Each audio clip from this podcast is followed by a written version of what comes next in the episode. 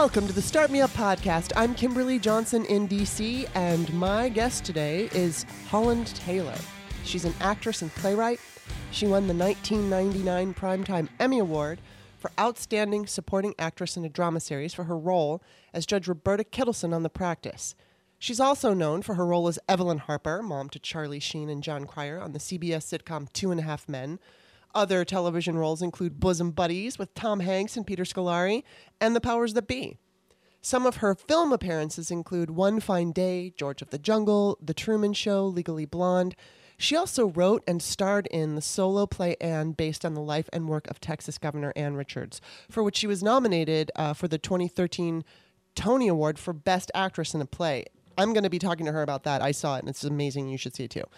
Um, I'm really thrilled and humbled that she agreed to let me interview her, and I can't wait to get started. But first, a couple of things. Number one, I, I appear to be suffering with allergies today, so please excuse my voice. Um, and then I mentioned last week that former Republican Congressman Joe Walsh, who's primarying Donald Trump, agreed to do my podcast. Um, it went like this I tagged him in a tweet, and I asked him if he'd be on my show, and I promised that I wasn't going to attack him, that I wanted to focus on our common goal of beating Trump because I have been watching interviews with him. And basically, no one's really attacking him except they're going after him for his racism. And, and it's not that I don't care about his racism, I do, but I don't care about talking about that. I don't want to hear his apologies. I don't think anybody from this audience, my audience, would be interested in voting for him.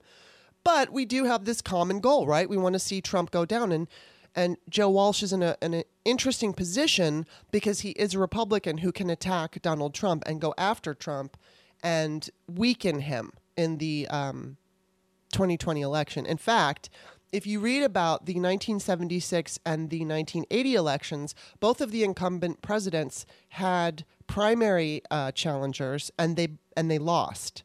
So, like I said, I mean, I think Joe is in an interesting position but I do have a lot of questions for him. So anyway, I, I messaged him. I, I you know he I, I tagged him on Twitter. I said that I wanted to have an interview with him. He responded by following me and then sending me a Twitter DM saying that um, you know send me an email at this email address and we can get something scheduled.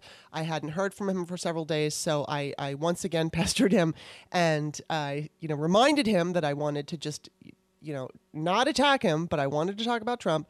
So he replied yesterday and he said that he promises we're going to get something scheduled. So we shall see, but I, I sure hope that he does.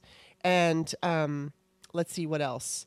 Also, this week, I'm going to be interest. Uh, it's going to be podcast week. Be- I don't usually do this many podcasts, but it kind of turned out this way, and I'm just going with the flow. So, excuse me. Tomorrow, I'll be interviewing Kristen Johnston about, you know, she's from Third Rock and, and CBS's mom. We're going to be talking about her craft and career. And then on Wednesday, I'm going to be talking with anti racism expert Tim Wise early in the day. And then I believe, and I'm waiting for confirmation, a little later in the day, I'm also going to be interviewing Gloria Allred. So um, it's really going to be a crazy busy week. And, you know, if you've never heard this podcast before, Start Me Up is a listener supported show. And I rely on people like you who listen to the free shows to support the podcast by becoming a monthly patron. I don't have corporate backing, and I alone produce the show. And right now, I'm not using any advertisers. So please consider supporting the Start Me Up podcast for at least a dollar a month. You won't even miss it. And it really helps keep things moving along. Any dollar amount is welcome, and for $5 a month, you'll get access to two extra bonus shows the End and Other Things segment, and it's just for listeners. Sometimes it's personal, sometimes it's political, sometimes we cry. It's always kind of fun, it's always kind of interesting. Just visit patreon.com slash startmeup and sign up today. Alrighty, please enjoy my interview with Holland Taylor. Welcome, Holland. Thank you for having me. Oh my gosh, thank you for being here. Um, I have so much that I want to get into, but before I do, um, I just please allow me to gush just a little bit uh, because you. I'm sure you've heard this from other people, but I want to say it specifically.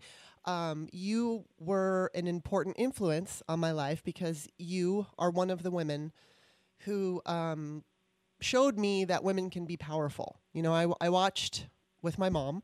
I watched Bosom Buddies, and uh, that show was interesting because it smashed gender stereotypes by casting you as Kip and Henry's boss.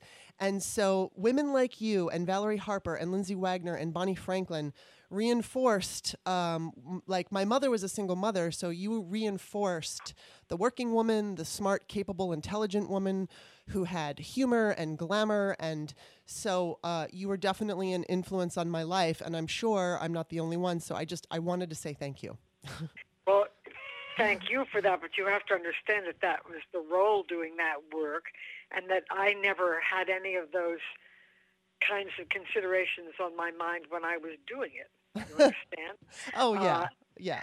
I'm playing a character and a personality that amused and interested me, and I never thought of the effect, the fallout, the result, the long term, any cultural impact it might have made at all. I mean, one sees it years afterwards, but at the time it was good, clean fun. well, yeah, and I mean, definitely, I can imagine. Yes, it was written for you, but at the same time, um, the way that you played that character and and just everything about that role, you know, whether or not it was your intention, it was certainly something that. Um, w- was inspirational. I mean, I also had a huge crush on Tom Hanks, and I wanted to be cast so desperately on that show so he would meet me and fall in love with me, but that never happened. well, he actually met Rita Wilson on that show. Really? did fall in love with her. Yeah. Wow. Well, yeah, I think at the She was time a guest on. She was a guest on the show. that's so I remember cool. it very well, actually. Really? Yeah, oh, yeah, he was all over himself. yeah, he all danced around. I mean, he danced around more than usual. That's so funny. Well, I definitely want to ask you about uh, that show a little later. I, at the time, though, I believe I was like 13 or 14, so it probably would have been inappropriate for him to fall for me. So just just to say that out there. But you know what? First, before like I want to ask you questions about like how you got involved in acting and all of that. But before I do, I want to talk about Ann. And I I saw that you were in this play, that you wrote this play on Twitter. And I went to the Broadway HD app. I think it was like 15 bucks. My boyfriend and I watched you. And Oh, you mean just to watch it singly? yes. So I didn't. I, yes. Yeah, I heard that they did that. I, you know, you subscribe for that. So there's so many good things on that app to actually see. Yeah, I'm sure there Uh, is. Kelli O'Hara's King and I is so unbelievably beautiful. Huh, wow. Well, I'll have to definitely check that out. But at least when I did it, for those interested, if you only want to watch the one um, Yeah. show, you just have to, you know, it's just like a one time $15 charge. And we were both just completely blown away. I laughed out loud so many times. So I just want to hear from you. How did it come about? How did this whole thing come about? Well, it was a much bigger adventure even than people knew because, of course, we took it through seven cities before Broadway and always playing enormous, extraordinary, big opera houses or grand, like the old Shubert in Chicago, which is an enormous, great Mhm. theater. Um, it came about because, not because I wanted to write a play, uh, not because I wanted to do a one woman show. I was already past the age when that would be an attractive venture, actually. It, it happened because Ann Richards, who was always a fixture in my universe, died quite unexpectedly and quite young, as things goes these days. She was Mhm. 73. Mhm. And I, I, I just uh, realized that I had assumed she would always be there. Yeah. She would always be there. And one could say, what would Ann Richards say about this? And you'll find out because she'll be on Larry King or she'll be on some, uh, you know, news program being interviewed or, you know, she'll make a, a speech at some large institution near you.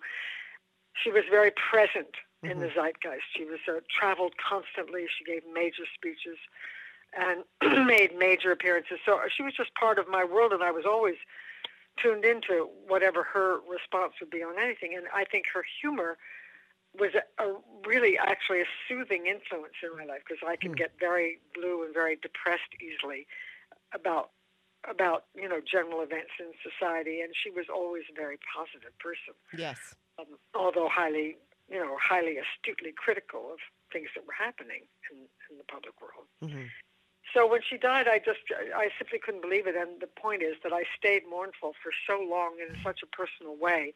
It really kind of befuddled me.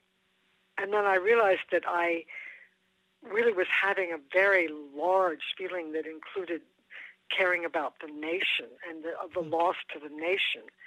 And it, I suddenly became aware of what a profoundly important figure she was. And I had a need, a really, you know, visceral need to do something creative with my feelings, or they would just, you know, to completely distract me from life. Mhm. And so it came to me very suddenly that it, it was not a movie or the week or something like that. It was it had to be a live play Mhm. because of her live interaction with people, the way she was with people. That was almost the point of her personality. Uh, the direct contact with her was inescapably inspiring. Hmm. Um, and so I just, I never looked back. Once I realized that's what I had to do, obviously, you know, I'm, I'm not dumb. I knew that it would require major, major research Mhm. and a, and a, and privileged research Yeah. right inside. And fortunately, Liz Smith, who was a columnist, was Mhm. a great friend of Ann Richards. It was Ann Richards' older friend, whom she admired so much, and she she knows me well, and I think she saw that I would do it, Mhm. that I was going to do what I said, and so she introduced me to the Richards family, and then uh, the woman who was Ann Richards' executive assistant in New York in her last years, Sandra Castellanos, who had started out working for the governor in, the capital as a very young as a very young person, was now um, I was in touch with her also through Liz, and she got on board, and so with the family's approval and with Sandra Castellanos to advise me as to who were the most important uh, people in her administration Mhm. to make a relationship with. And then we went to Austin three times and met about 15 people each time. And I, I started relationships with all those people, some of whom became, over the years, friends. Uh, I, they would count me, I know, as their friend, and I certainly count them as mine. Hmm.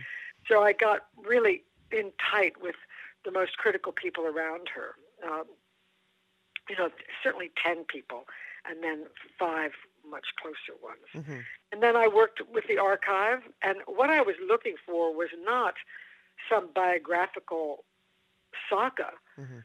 although there is that too, but I was looking for her persona Yeah. because that's all I wanted to create.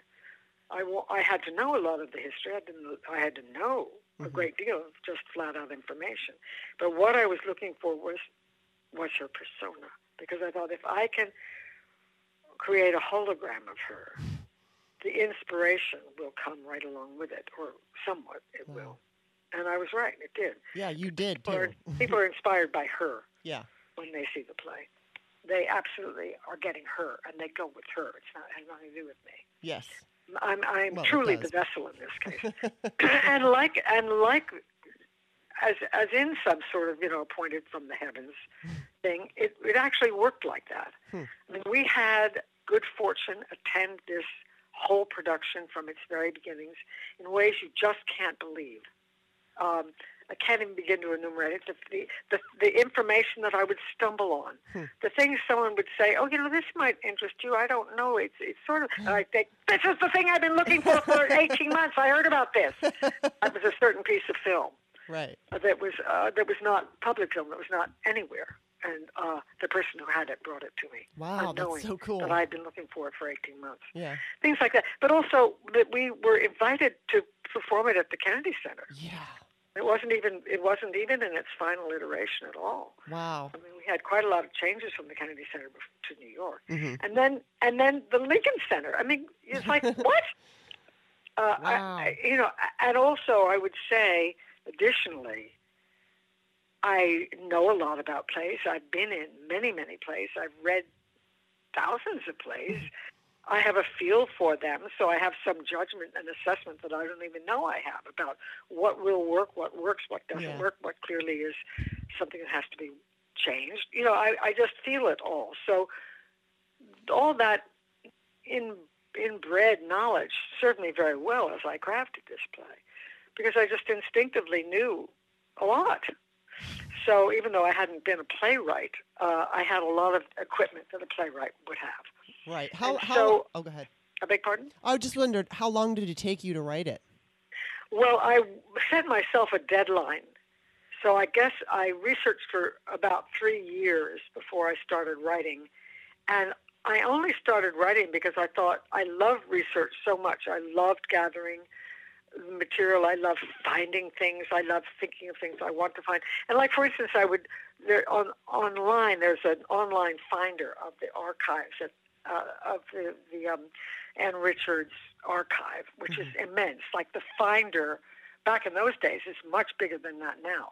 Back in those days, there was a 700 page index, basically, wow. of what was at the archive. A 700 page index. index. Wow. So it's, I'm sure it's twice that now, because, yeah. or, or at least half again more, because the archive at that point had just basically amassed through the governor's years. But she had 10 very active, big public years after that. It's a different kind of archive, but much more. Mm-hmm. So a lot of that stuff I got on my own, mm-hmm. which now, do, and I will send a lot of the stuff I have to the archive because they won't have all of it. Hmm. So, so I would go through that. I would go through, like, for instance, the list of list of her speeches made while she was governor, and I would assess because there were just so many, and. I would mm-hmm. assess which are the ones that will show me who she is hmm. most and you know I would get them. So um, I love doing that all so much. I've got to, I've got to start writing, or I will never start writing. And also, I want to do it while I'm still ambulatory. Oh, yeah. so it took me about, I think, about nine months. Wow. To write it. Six months, I had a draft that I sent to two or three people, all of whom were floored by it. Really? Wow. Gave me and gave me tremendous uh, props and gave me tremendous encouragement. Wow, you you definitely. Was, you know, I mean, one of them one of them was my my agent, and he said, "This isn't a draft. This is stage worthy." Wow. Well, you... it was a draft, and I, you know, and also the first play was much too long because I had no idea how long anything would be. Right. And actually, I performed it at that length at the Galveston Opera House. The first time I actually got through the play without stopping was the first paid performance. Wow. Yeah, because I mean we were working against the clock, and you know it, it was vast. It was about two hours and forty five minutes long. Hmm. Of course, that audience wanted it to go on forever. yeah. They, you I'm know, sure. In Texas, and also it was the first time I did. There was a lot of excitement around yeah. it. It was a big thousand seat theater. There was a fabulous tropical storm in Galveston that night. Wow. It was a night. It was a night of great moment. Yeah. And um, I knew I I knew that I had you know just learned the last bit that went in, and it was immense. It's two two hours and forty five minutes yeah. of talking. Just is, you. is extraordinary. Yeah. And I kept thinking, you know, nobody's coming. Oh. no one's coming. No, but then they did, and I mean, as you said, you wanted to create a hologram, and you really did it was like I was watching her. I mean, I you know, I I, I don't necessarily she wasn't a profound person in my life, but I have, um, you know, I saw the movie, or I'm sorry, the documentary All About Ann, I think it was called. Yeah. And I just completely fell in love with her in that documentary. And, you know, since then I'm, I've read a little bit about her and, and, everything that I've seen, I mean, you absolutely captured her. You captured her laugh, you captured her accent, which isn't necessarily easy. And I'm I can do accents pretty well, but that her accent was very specific, and you just nailed it. And right. So, oh. Well, you know, it's interesting. I don't have the vocal quality that she has, which is very different. Her voice, just as a sound, mm-hmm. very different from mine. But it's really the the way she talked that yeah. I got got the feeling of the rhythms mm-hmm. of, and and what and how she, you know, where other people would go up and uh, add volume, she would go down and drop out volume. I, I just I learned how she expressed things, and again, it was something that I don't think I could teach anyone else. Mm-hmm. I just I just know how she would say it. But also, like in the writing, this is a this is an example of the mystery of this task, of this adventure for me, of this visitation to me, which I passed on. Um, I'm a I'm a good writer, and I like writing. I like the act of writing. Mm-hmm. I like the polishing. I like the refining. I like finding a better way. I like, you know, I like all of that. But I was actually really gifted with more ability than I just have on my own as I wrote this. Hmm. And I also was gifted in like for instance, she had an extraordinary humor. Well, you know, Yeah. there's very little in this play is taken from anything she said or wrote. People assume, first of all, they assume they might assume without even thinking about it that it's like Mark Twain tonight, which is all, which is literature, which is only Mark Twain. hmm Hal Holbrook did not write a word. He assembled, and he played far far better than I played. And he played Mark Twain. He he truly it was like a, an hallucination, but also he was actually he was actually doing the literature itself. Mhm. Um, there's very very little that's lifted from Ann. Certain key phrases, uh, no chunks per se. Mhm. Um, like even the her favorite joke in the world. I had to write it. I had no. I knew what the joke was, but I I have no. I have no recording of her telling it. Oh wow. So I just know what the joke was. Yeah. So it's never written down anywhere. She didn't do it uh, in such a way that it was recorded. So uh, I mean, it's a little raunchy for that. So I remember. uh, there are a few things that are lifted in the last, the final speech, which I, which is theoretically meant to be the last speech she was working on before she died, and then it's the speech she doesn't Mm. get to give. Um, I didn't write that fully until Broadway, when my producer and my my producers and my my director insisted that I do it. Hmm. Um, and I said I can't write a speech that would have to, have to represent what that was. And they said you wrote the whole play. The whole play is made up. Why can't you?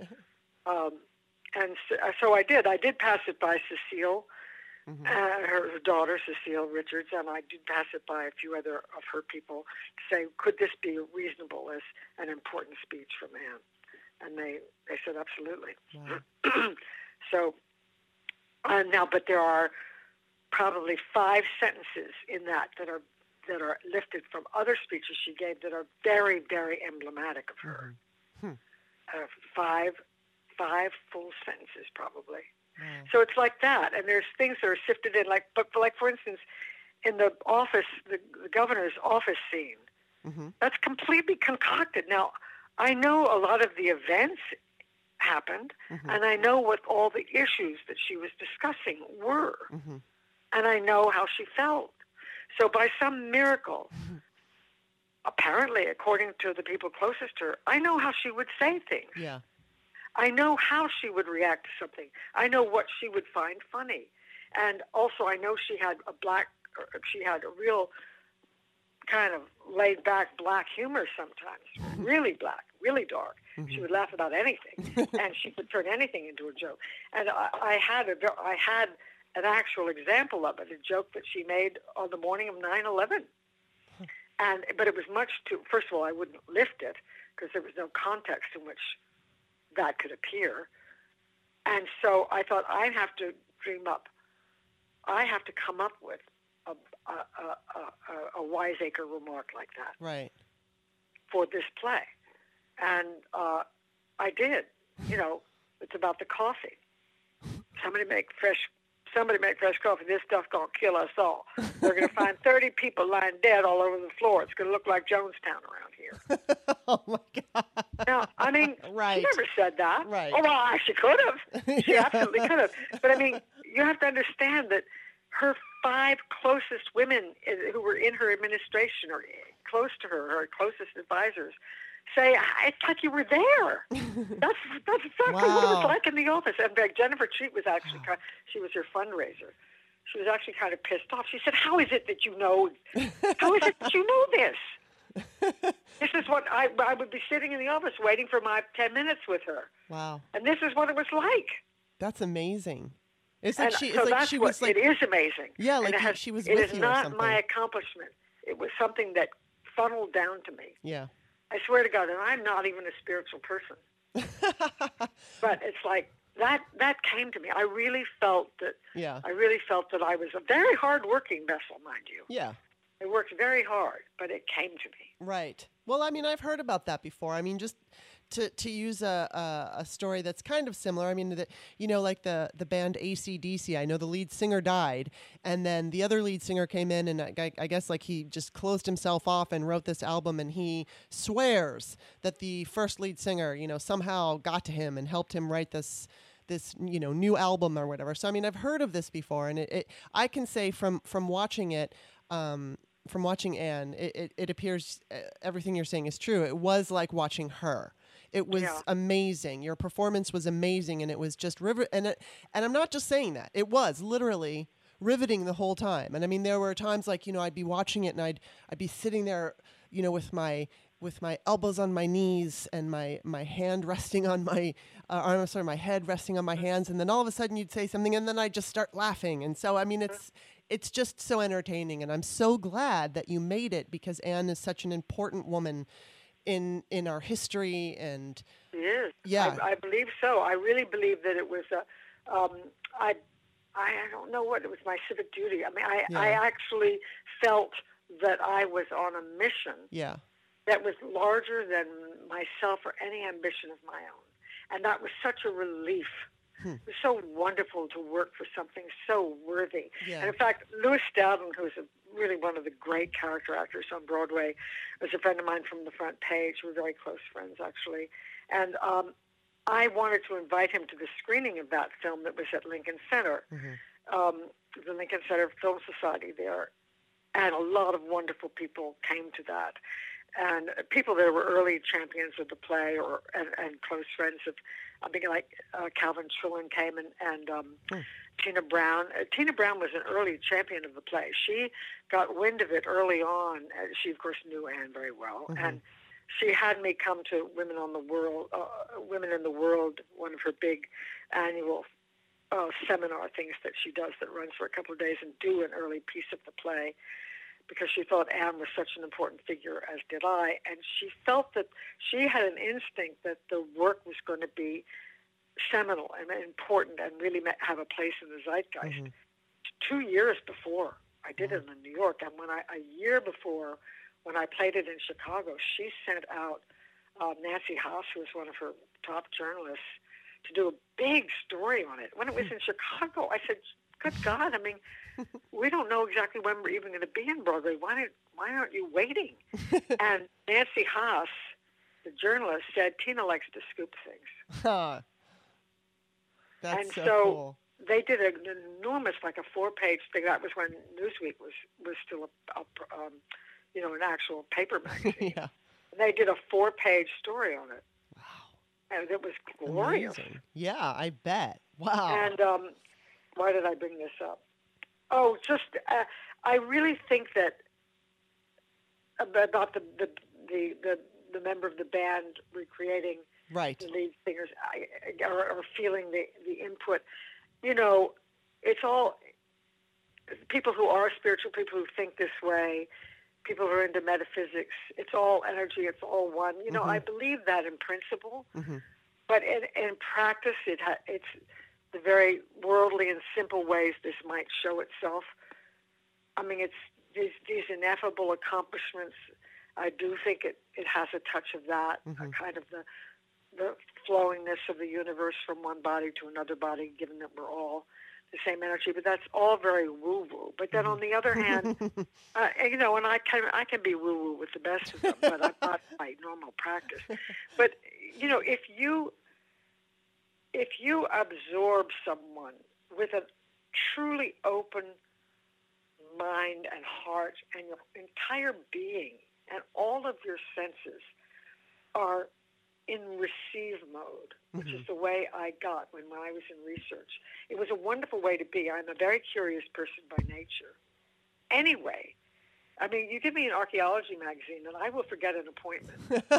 Know, uh, um, so to to actually be, you know, passionately in love with the idea of who this person was in America, and then to be on point to be doing my job, which was research.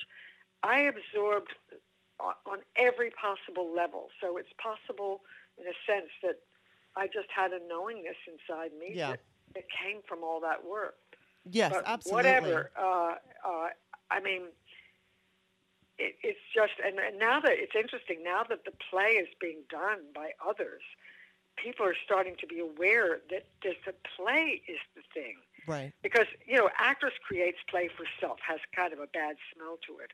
And when I and I and I've had people, someone who was on the Tony committee, in fact, um, that year, when I was nominated as a performer, and the whole you know the whole thing of the of the production was this, you know, fabulous one person show and this actress is so great and so forth and so on. It's just like Ann Richards.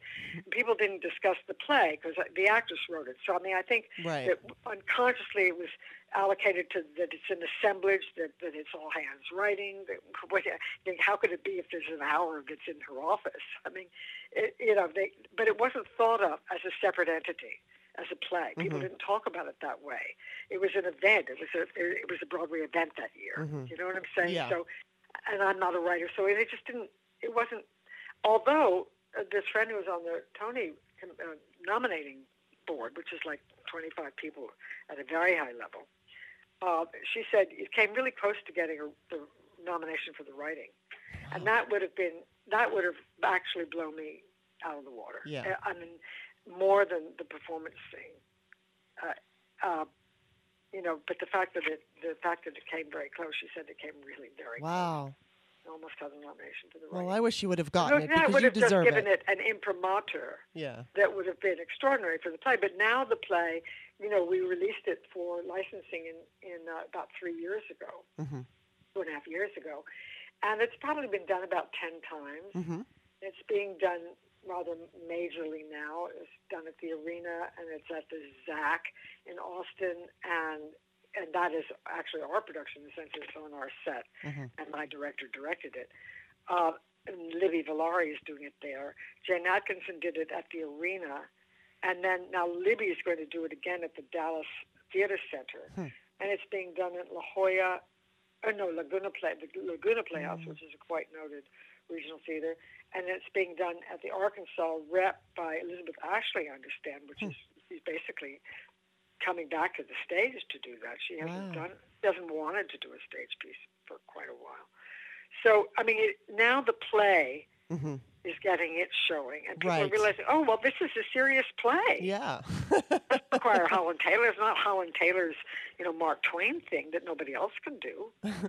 And, it, and and good actresses are going to want to do it. It is Yeah. an unbelievable challenge. yes. Oh, I can only It imagine. ain't a rug was- and a chair. Ex- yeah, I was I was watching you and just just thinking in terms of how did she manage with the bathroom situation? I mean, it's like I I, I and I'm not even going to ask you, but Oh well, uh, that's nothing. It's an hour.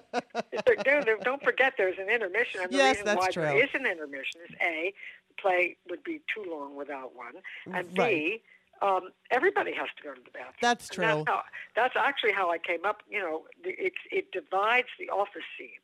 The office Right. scene is the bulk of the center of the play. So Yeah. I, for a long time, I wrestled as a writer. How the hell am I going to do an intermission? We've got to have one. This Yeah. is Broadway. The evening will be a two-hour performance with a 15-minute intermission in the middle. How can I do that? The middle of the play is the governor's office. She's alone in the governor's office talking over the intercom occasionally with her with her um, assistant Nancy Kohler, who's very much a character in the play. And I, th- I, I, I couldn't figure out how I would do it. And I went to bed one night, and I said, I, I, I can't figure this out. Unconscious, come up with something. Hmm. We have to have an intermission. That's that's the given. Mhm. I'm going to go to sleep now. You come up with something. then in the morning, I was out back weeding, which is something I very very rarely do, but I was out out there weeding and bending over and picking up stuff, and it suddenly came to me. wow. There's an intermission because she has to go to the bathroom.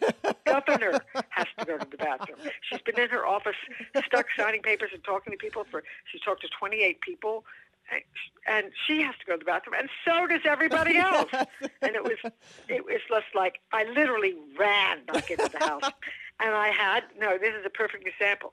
I had the perfect line for the exit line to do that, and it was lurking in my it was lurking in my treasure trove of fantastic things I've been told by people. Jennifer Treat, who was her fundraiser, told me that uh, that Ann knew where every public bathroom was, all the places that she would go, but she very she very rarely had to go. She just didn't have to that often. Right. And Jennifer, who traveled with her because they were fundraising, always had to go. And and, and. Would say the bathroom is over there. It's behind that pillar, and go. You know, and so and then Ann at some point said that her mother had um, chastised her about going to the bathroom and said she thought it was a sign of weakness. Huh.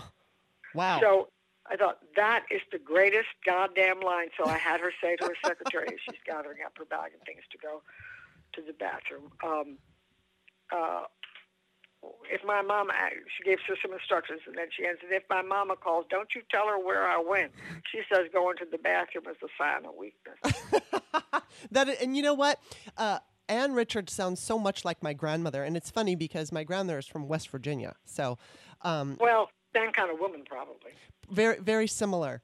Um, and when I listened to her and when I listened to you, I I heard my grandmother who passed away some years ago. But you know, I have another question about this, and it's just a silly one. Mm. But uh, my boyfriend and I, when we were watching Ann, noticed that yeah. you took your shoes off a lot, and I was wondering if that was something that you did as Ann, or you just did it because you felt like it.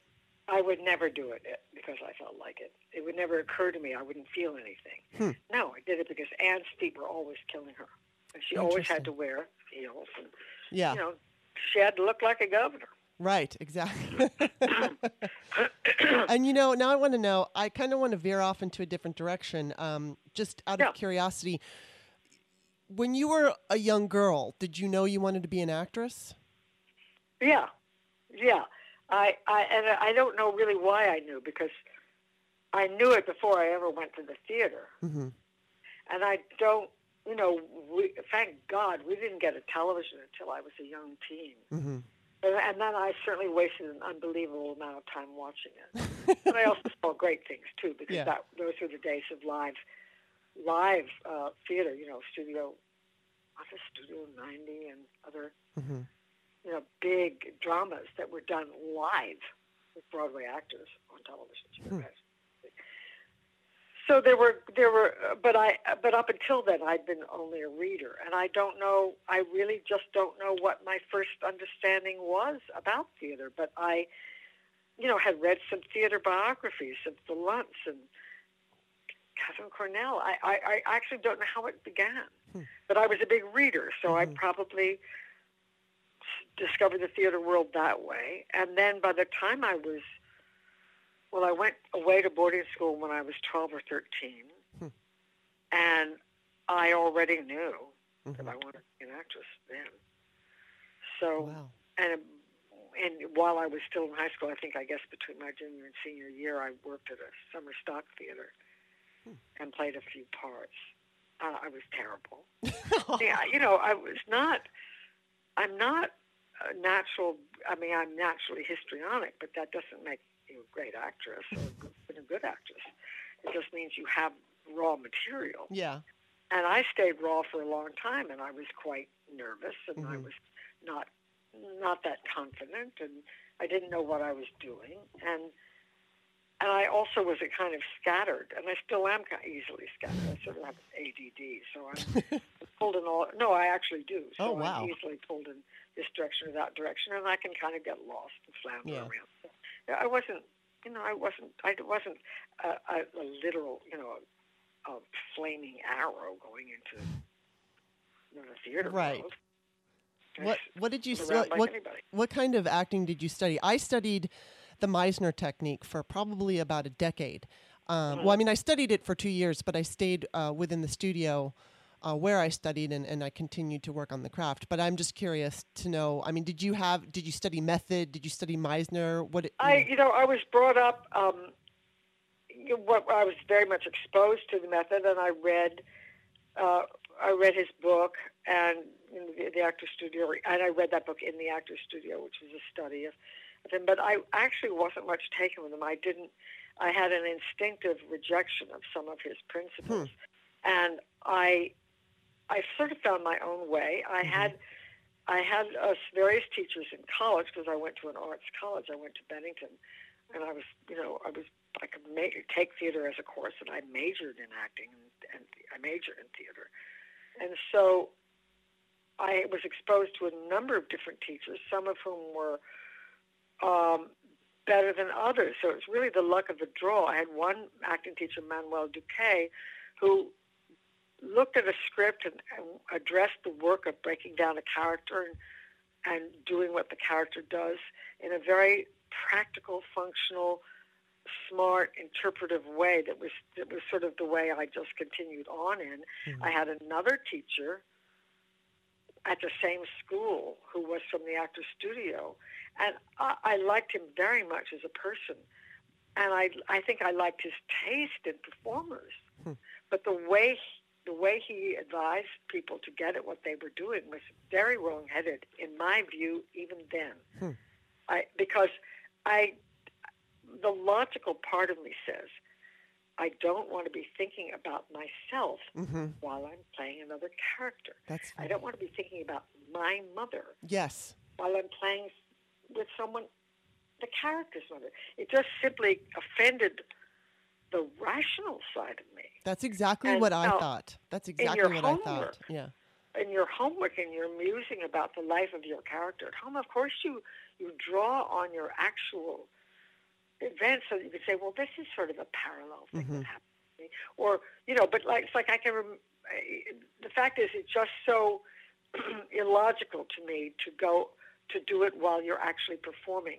Yeah. Because the fact is, uh, well, the, the, the better answer to your whole story is I didn't really have a teacher I ascribed to mm-hmm. and was passionate about until I started to work with the great, the, one of the greatest people I'd ever met in my entire life or ever expect to meet, who was Stella Adler. Mm-hmm. And what was interesting and lucky was that I met her when I was already a working actress with a lot of experience, so that I had the self-possession mm-hmm. to study with her and not be overwhelmed by her because she was very, very powerful. She yeah. wasn't crazy about women. She loved the men. Mm-hmm. She loved the young, young, young, beautiful actors, and she was, she, but she was rough on everyone, mm-hmm. and um, she just had no patience with, with uh, certain kinds of stupidity or ego, and she would say, you know, I don't remember exactly how she said this, but I learned, I extrapolated from it. Look, you're the one who's playing the part, so you you are by the very nature of what acting is, you are using yourself. Mm-hmm. But your mind, your conscious mind, has to be imaginative within the situ- circumstances mm-hmm. of the play. Mm-hmm. And so you must understand the circumstances of the play or the film or whatever profoundly. You must understand the social background, the history, the moment, the cultural meanings. You have to understand it deeply. Mm-hmm. And then, you know, you as a person are the creative responder to these things. But but if you're thinking about your own, it's like she, there was a guy playing Hamlet in class, uh, you know, uh, and he's a very moody, scruffy young actor, and he was really playing an actor more than he was playing anything else. Mm-hmm. If you said to him, "Honey, Hamlet is not a guy like you," and, yeah. Uh, you know, that's funny. That you know that did you ever do? Oh gosh, now I'm not going to remember. It is the it is that book of um, people who all died from that town and then they come back. Spoon Spoon River. Yes, I never did Spoon River. No. You know, I that reminds me. I studied Meisner, as I said, and my my coach was actually very cool. He never really came down on you. I was always pretty, you know, like in the in the top two or three of my class uh, as far as getting it and, and and you know understanding my material and getting it quickly. So I did Spoon River, and I was only in my early like mid twenties. And I had such a problem with it. I chose this woman who was like this older, heavy German woman who basically was raped by the guy that she worked for. She was like a maid, and so she got pregnant. And then the the German family that employed her basically raised this child uh, as their own. So she watched as they raised her child. And I was hmm. like mid 20s and single, and I didn't get it. And so my coach kind of gave me what for. And um, you know, he said he I was wearing I think leggings and, and moccasins, and he he mocked me for that. And I went home and I really threw down, and I and I got it. And um, and now I don't even remember. Oh, I know, but just because like you were saying that that that that that guy wasn't Hamlet. I certainly was not that German woman until I just finally gave into it. And it was just extremely intimidating for me to try to be mm. her. So I think, you know, it was good to have that kind of slap in the face like, hey, get out of your own way. Yeah. And I Yeah. never studied with Stella, but I had a friend who did, and, and I heard that she was not the easiest, but how great she was. Oh, oh, she she is the most. Uh, she's an extraordinary combination because she was personally very, very, very, uh, a, a very attractive and seductive and beautiful, but she was also this towering intellect. Hmm. The combination was just kind of unbelievable. Yeah. and she was also a force of nature. She was when she was 80 years old when I came to her, and she was at her absolute height then, in the sense of her her her extraordinary ability to teach, Hmm. And her and her knowledge, and also her astringent judgment, things that she wouldn't tolerate. Mhm. And you know, there there were there's such a it was such a casual, selfish time culturally, and by then, you know, public education in America has fallen so terribly, and was certainly well fallen already by then. And the average kid coming into her class was, you know, a moron, and just just uncultivated, Yeah. uneducated, narrow, uh, no civic understanding, no understanding of the moment of history. And she would say, if you don't have that, you have nothing. Yeah. If you if you don't know where you are in the world, where you are in your culture, what what you know, if, if you don't if you don't know that about your character, if you don't know all this about the character, you can't even play it. Yeah. And uh, so she had to tolerate a lot. And I remember some girl, you know, that habit of kicking your foot or kicking, you know, Yes. wiggling your foot or kicking. There was a girl in the front row. She she taught some classes that were more intimate than others, and she had a and she had a her screen script class got as big as 300 people. But when I was in it, it was about 50 people to the point where she still would ask questions in a Socratic method of students. And the class was much bigger. She couldn't. But but scene study class was about 30 or so people. There was a girl sitting in the front row jiggling her foot like that, and she was actually, I think, asked a question. She was talking with Stella, and Stella looked down and, and gestured at her foot, which was right under Stella's nose while she had been speaking before to some other student, and pointed at the girl and said, um, "What's that? What, what are you doing?" She said, "Oh, I know. It's just a habit." And Stella said, "Get rid of it." And the girl kind of blanched. hmm And then she said, "And are you chewing gum?" Because the girl was one of those people that just would have a piece of gum in the corner of her mouth always. yeah. And uh, Stella said, "What are you thinking? You thinking you can do that in public? Would you do that in an interview? Wow. Why are you jiggling your foot? Would you go to the bathroom in public too? I mean, Oh it, it was just like you're so she you just she just Yeah. this is all unconscious, private bullshit." Yeah. And I mean, she couldn't even tolerate, like she said, you actresses playing with your hair while you're talking. you play with your hair while you're talking. Would you, will you, you want to pick your teeth while you're at it? I mean, it was just, she couldn't Wow. bear the unconsciousness Right. of Yeah. people when they were in public conversation in a Yes. class, hmm up on a stage, for God's sake. hmm Um, so she, she just, she just had an idea about how we bear ourselves. that Right. and it, she wasn't against anything casual or relaxed or fun or conversational. On the contrary, she spoke in slang a lot of the time. She had a real Runyon-esque quality. Huh. She either sounded like a you know an, she uh, you know a duchess from England hmm or like a Broadway babe. Hmm. Covered the gamut, but she wouldn't be picking her teeth in front of you. Right.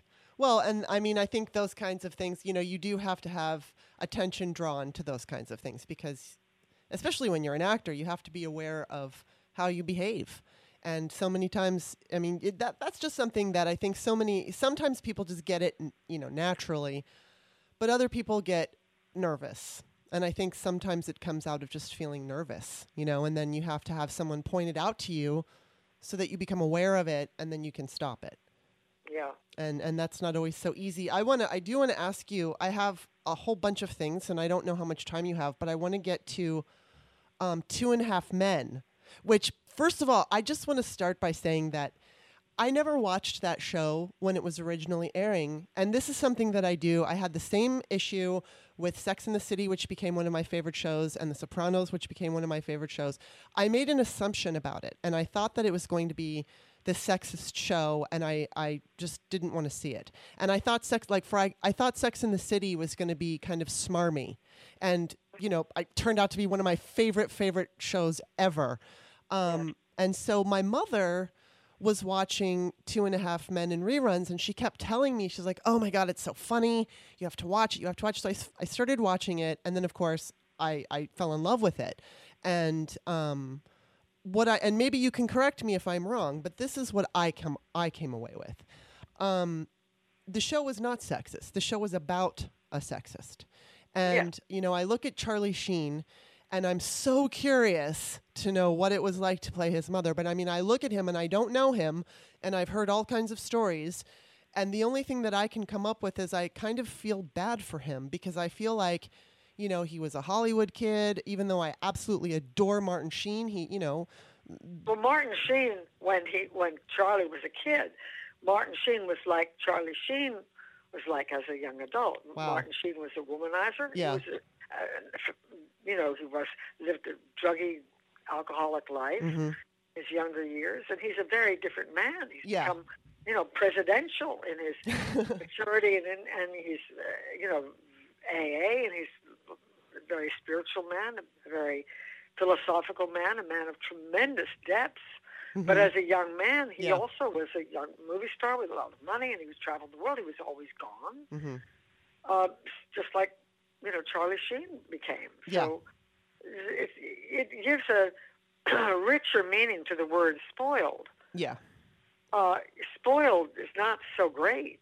right. No, You know, spoiled is not, and your life is basically spoiled for you. Yeah. If you are spoiled, your life is also spoiled. Absolutely. And I mean, that's kind of what I, I took. And I think that the show did a very good job of that balance between humor and kind of um, the sad reality of what it's like to be somebody who has an issue with alcohol and, you know, can't really find serious love. And I'm, I'm just curious, like, what was it like to play his mother and what was your relationship with him? Well, I mean, I was playing a mother from hell. yeah, I know. you were so funny. The, the work situation was a little strained Yeah. on uh, Two and a Half Men. Uh, first of all, Charlie was Charlie had troubles in the last in the last month or so of Yeah. the whole run. Charlie was clean and sober and working very hard. He was very very professional. Mhm. I mean that I would say that that my first description of Charles Sheen uh, as a uh, as an actor is that his professionalism. He was uh, always on time. Mhm. He always knew his lines before anyone. hmm He is a master. You know, he makes it look easy, hmm but what he does is very, very hard. hmm I mean, it's like you know Cary Grant, or it's like somebody playing a certain kind of guy who people assume to be him, and in many ways it was him.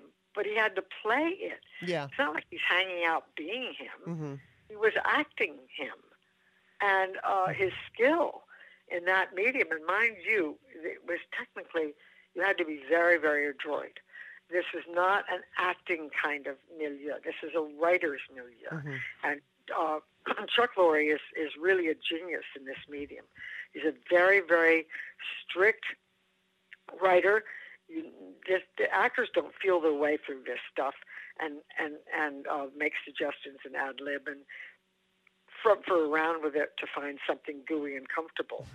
On the contrary, it's it's very very precisely written, and also a lot of it is written on its feet. When we would be actually Wow. performing, you know, there's in a sitcom there's an A story and a B story, and sometimes even some additional thing thrown in there, and each one of them has to be resolved, and it's it's really genius how these guys, Chuck in particular, and some of the other writers, um, would come up with a new joke that would tie up the B story in some elegant connection to the A story that you almost couldn't believe, and they would come up with that on their feet. Wow.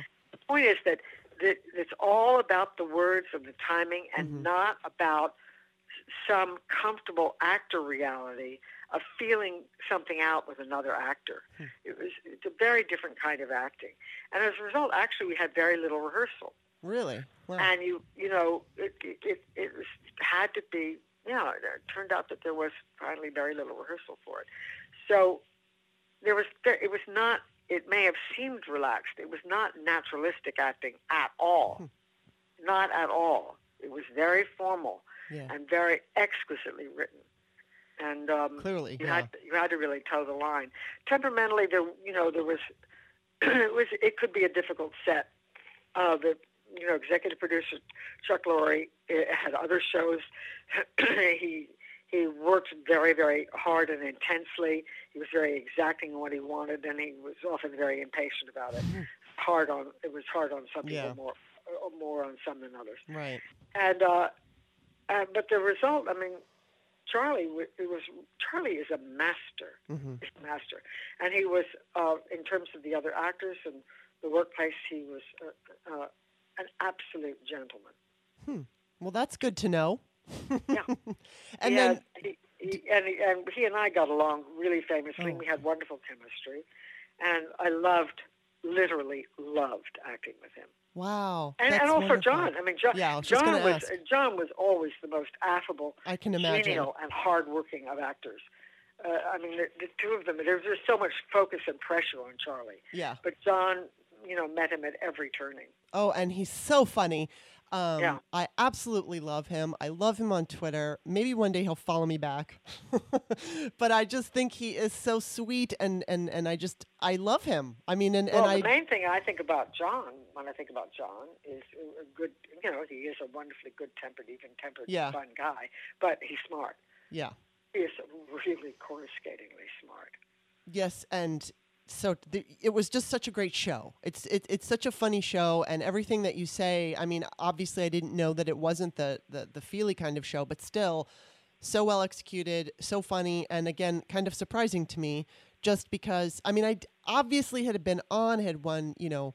Won all kinds of awards, and everybody was talking about it. And I don't know why I get stubborn in my mind sometimes, but um, when I finally opened myself up to it, I was like, "Wow, this is such a great show!" And yeah, you were a terrible mother, but you you did it so well and Well, so I funny. mean, I think Chuck had himself had a really mother from hell who was a total narcissist, and Yeah.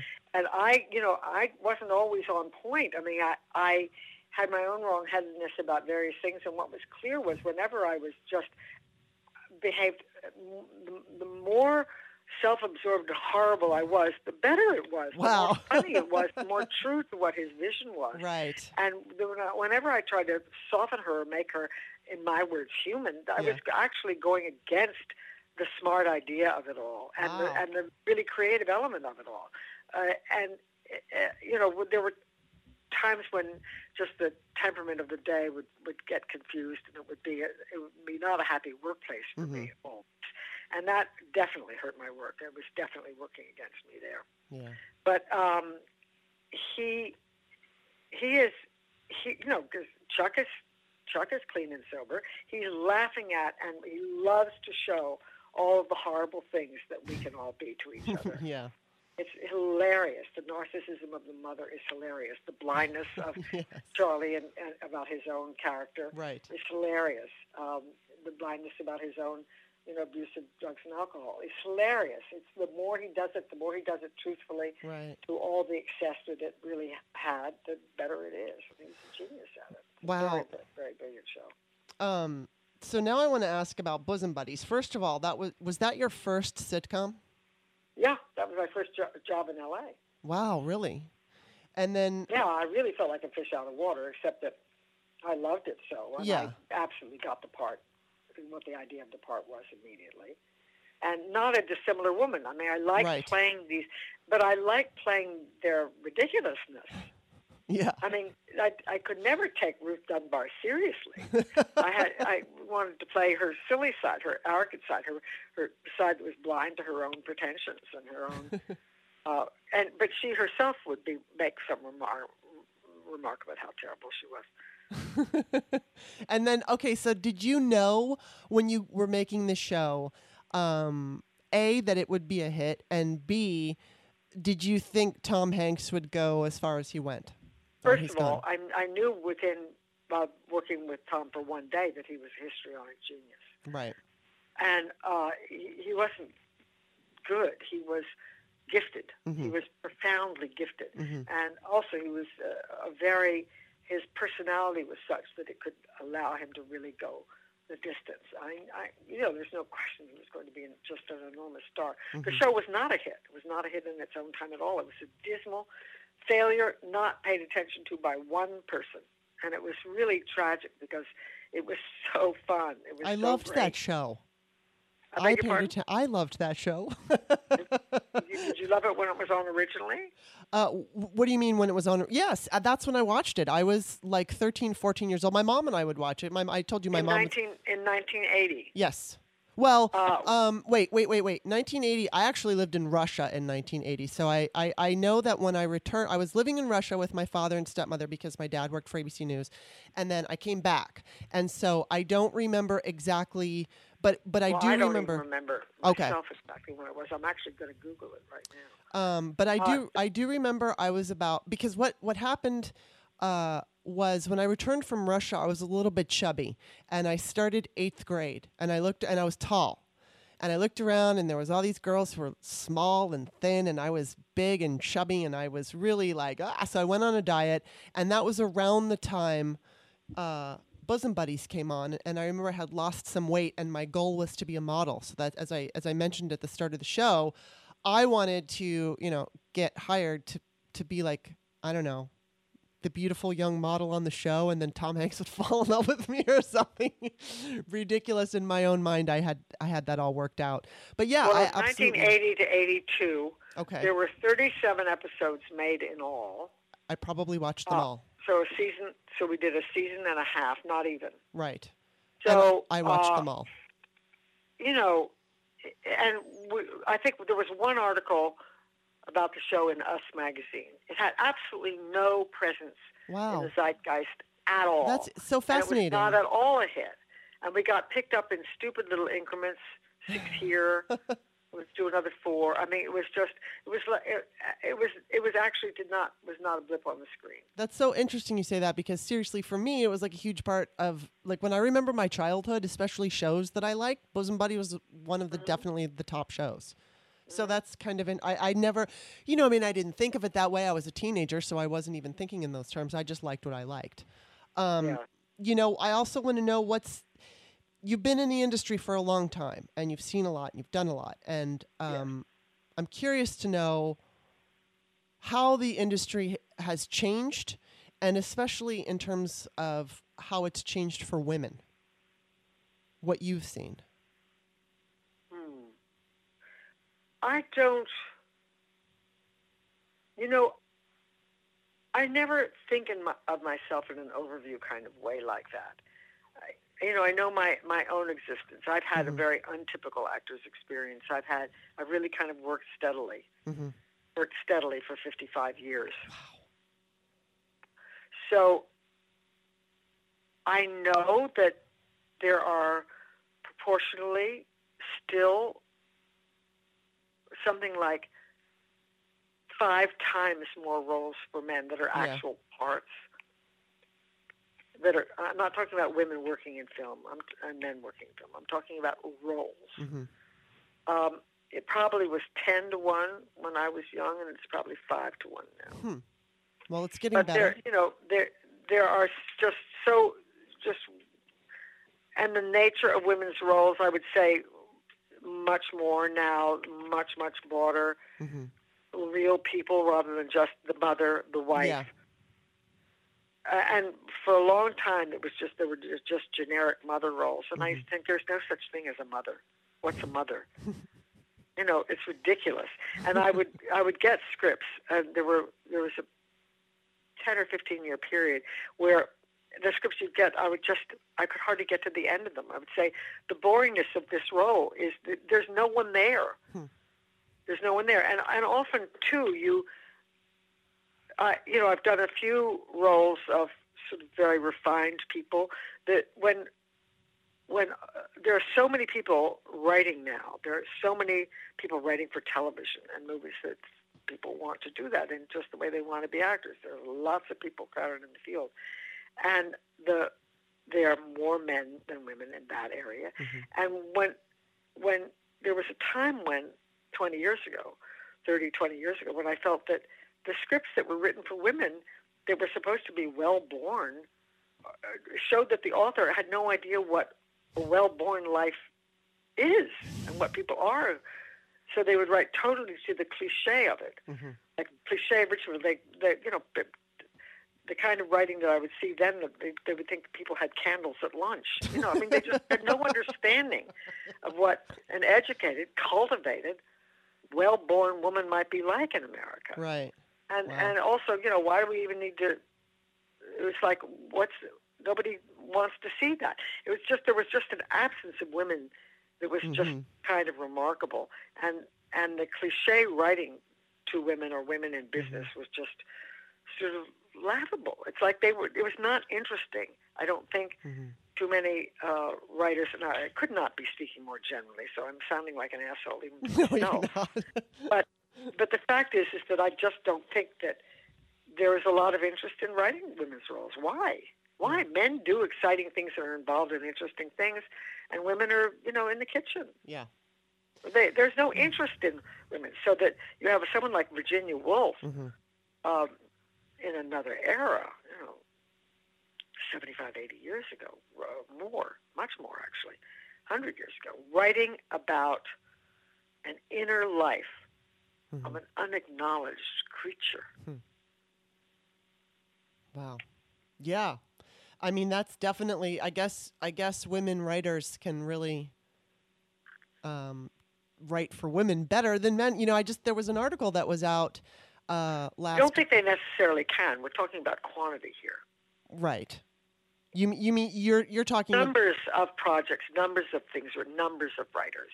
Okay. I don't think there are a lot, Right. uh, but I'm sure there's there's no, you know, I'm sure there are any number of great men writers and have been. I mean, Yeah.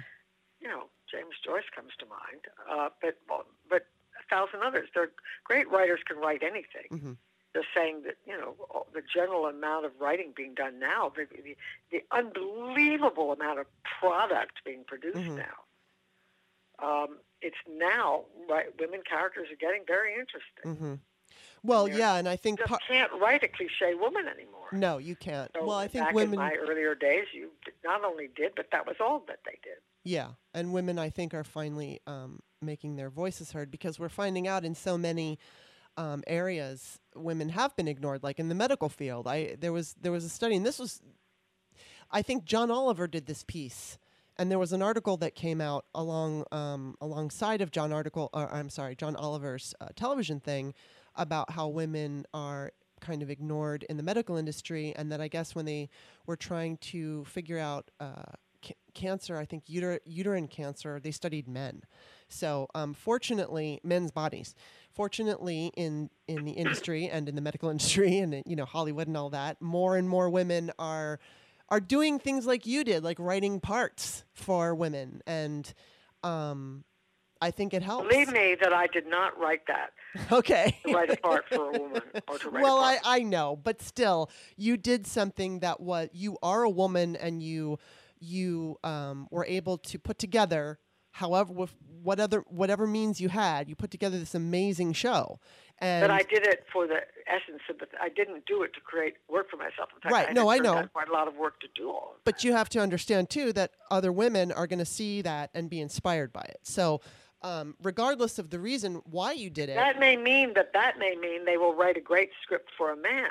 true, The point is to create, right? to have the courage to create, Yes, and maybe your great character will be a man, not a woman.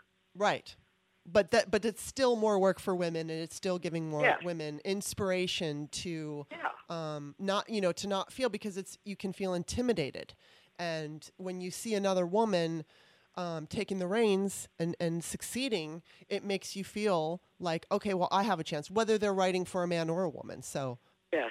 there is that Yes. um, and then i also wanted to know as far as um, you know working on stage as opposed to working in film and television do you have a preference Well, I'm much more confident on stage of what I'm doing because I do know what I'm doing on stage. It's my natural habitat. I like to say because it's it's really true. I'm I started there. I did uh, was mostly in theater until I was about 35, Hmm. and uh, and when I went back to it, I mean, I like the life, although it's at my age, it's a very taxing life to do it.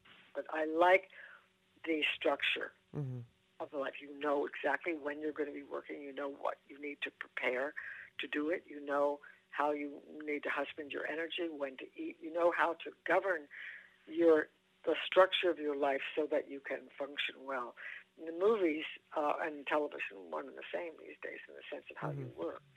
Uh, unless it is a sitcom, you lead the most irregular life imaginable, and you might work two, two or three 16-hour days in a row, and be completely exhausted, and everything in your in your life and your the practical demands of your life will completely fall apart, and then you will have to you know spend a, an entire weekday just recovering and cleaning up your house. I mean the disruption, the disruption, and the and the inability to plan anything, and uh, uh, it's very very taxing. Yeah, I can And imagine. it's sometimes absurdly taxing. You know, you're staying up, you're working an 18 hour day. Are, are we saving lives here? You know, yeah. Yes, but you uh, kind of are very, it can all be of your very brutal. Yeah. It can be very brutal. And the, the, you know, the things that you see, it's so different from the theater. And it's much easier, in a sense, to act, to have an unfettered performance in Mhm. theater than in film because, you, you know, you think of something like that incredible shot of Meryl Streep in Sophie's Choice screaming and reaching out as she's seeing her child Mhm. thrown over the shoulder of the Nazi officer as he strides away. Well, I can assure you, she was not, when we see her angle, she's looking at a camera with an X, a white X, Yeah. where her focal place should be, and she's walking over, she's walking over the rails needed for the tracking shot. She's walking over a hazard, you know, minefield, trying to walk with, in a normal way, hmm um, and looking at a camera at the corner of the thing framing the camera lens. Yeah. you know, it's like, and, sh- and that's not easy to do in and of itself. Right. Yeah.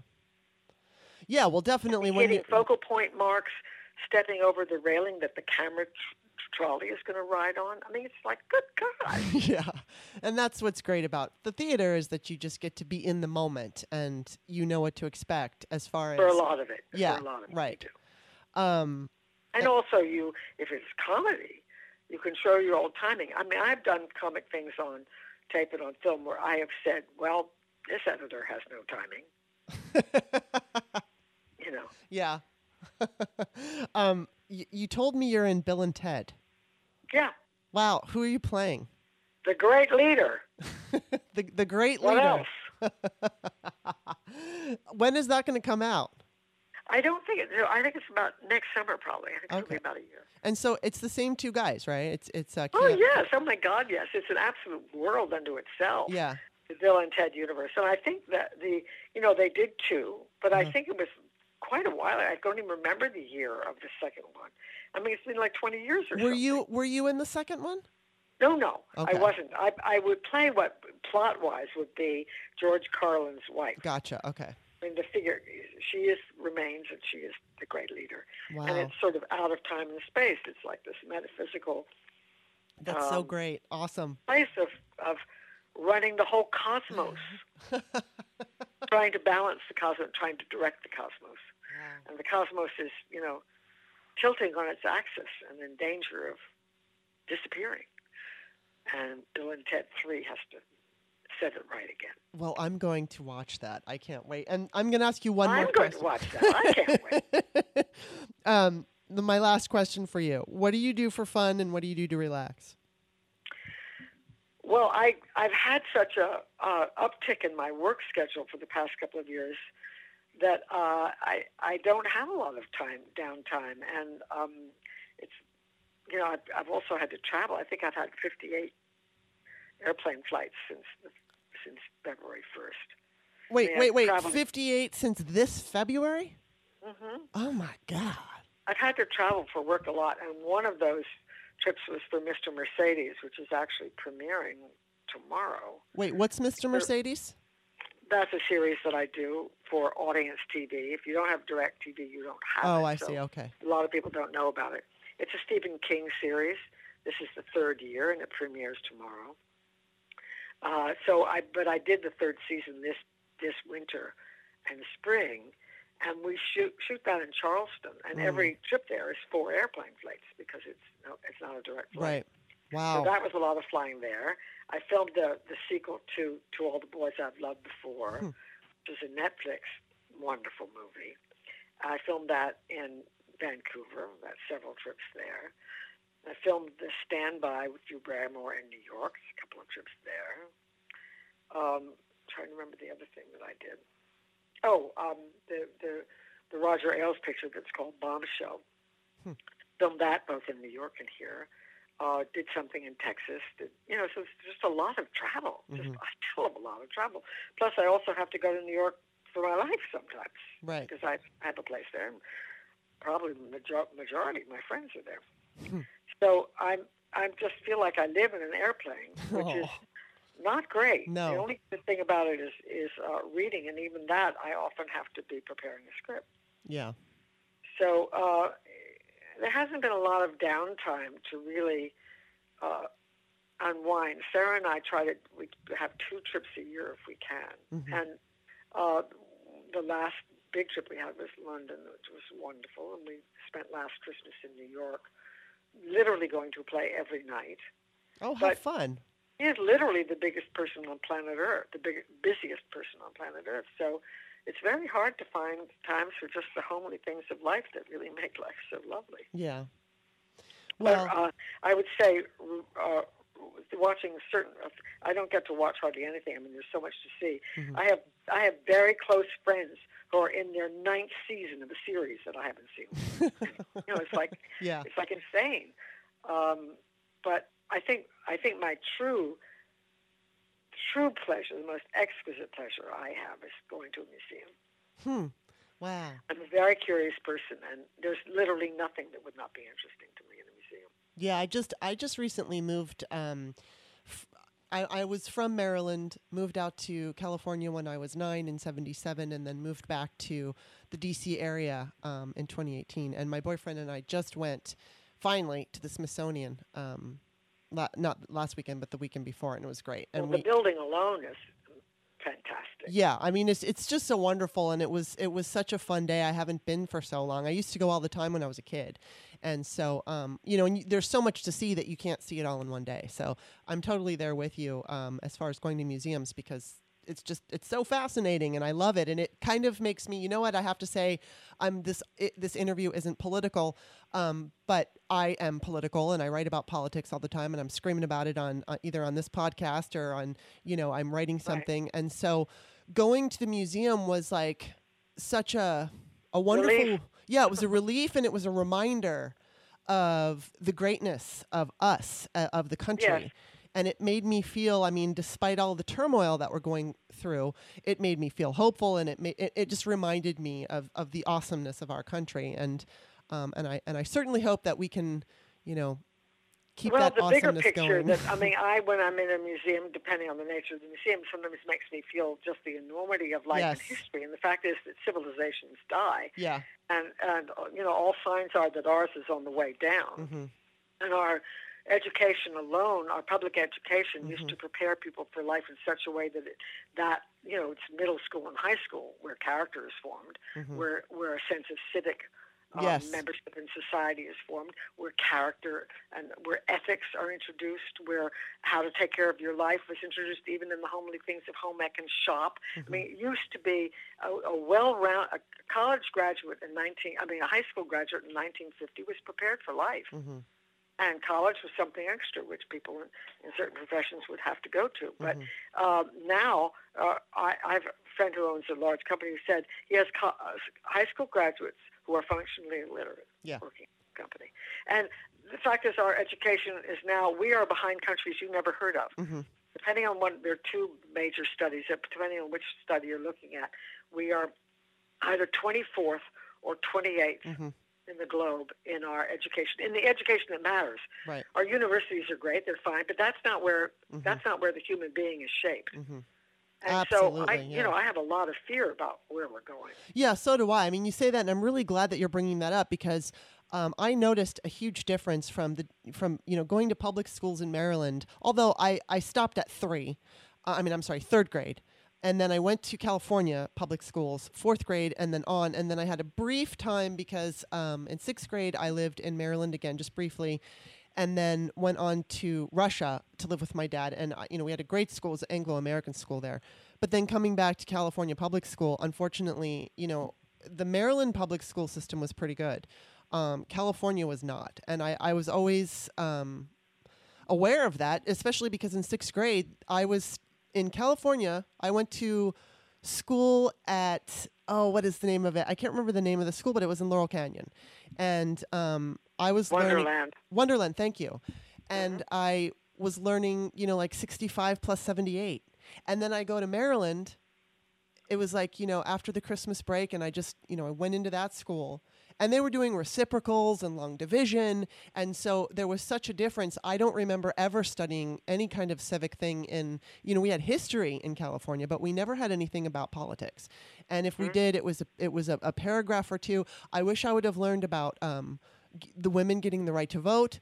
I believe I was such a feminist at that time, and I was kind of like a big mouth. I like to I like to do debate and all that, and I, I believe I would have been very interested in it. But and that was back in the '80s, so I can only imagine that it's declined because Yeah. there have been cuts in education, and you know, I mean, obviously there are some schools that are better than others, but um, unfortunately, you know, and I went to many of them. My mom liked to move a lot, so you know, I mean, there was up until I think tenth grade, I had never lived any more anywhere for more than two years. So, um, you know, I went to a lot of different schools, and I, I definitely I saw what you're talking about, and I, I agree with you. I think we're on this like downward spiral. I, I have hope, but um, it's got to be you know it's it's just incremental. So I, I hope that we can incrementally find our way out of this trouble that we're in.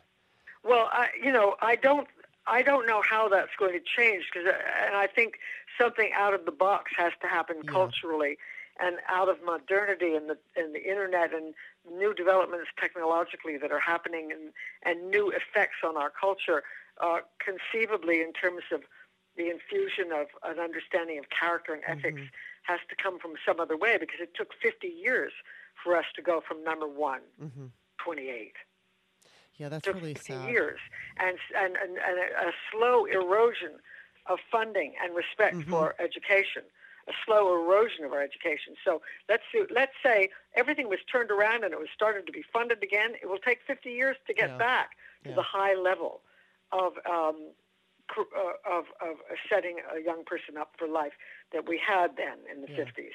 So I don't see that actually happening. So that would be 50 years from now. Right. So I don't know what out of the box thing is going to happen because at the moment we have not a stupid popula- populace, of course, we have an ignorant populace, an Right. ignorant and uncultivated populace, hmm an ignorant and uncultivated populace of people who have no sense of citizenship or ethics or civic activity, no value to any of it, Yeah. and they're narrow, uncurious about the world, hmm and protective and insular.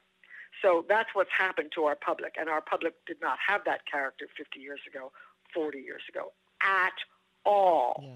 So uh, the, the America that was great is not getting great again. No. And so, not. uh, you know, I don't believe our present leadership could have even occurred in the 50s. No. I, I so. I I- so I'm I'm trying to stay open to the idea of some extraordinary cosmic shift shift of which we've had many. The internet has changed life. Mhm. Uh, you wouldn't have known what it could be now, what the kind of communication we can have, and also the dangers there. And so I, I mean I have no idea what's going to happen, and I'm of an age where I'm sort of like holding on to my seat, like this Mhm. is going to be interesting.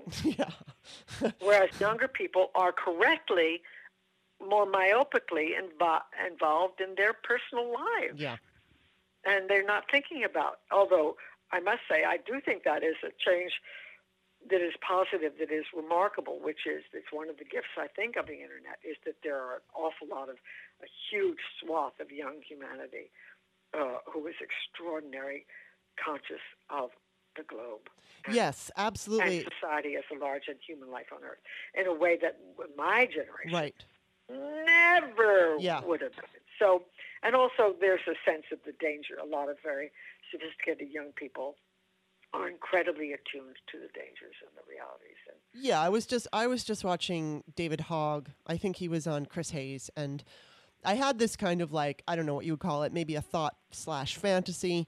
Um, watching him speak, I was very hopeful in that you know back in the 1970s after the civil rights movement, we had this kind of like wave of um, you know people recognizing what was decent and tolerance and i mean as a child i grew up watching television and i watched sesame street and electric company and these shows told and free to be you and me and they told me that you know we're, we're diverse and to to love your neighbor and Mr. Rogers and all of that.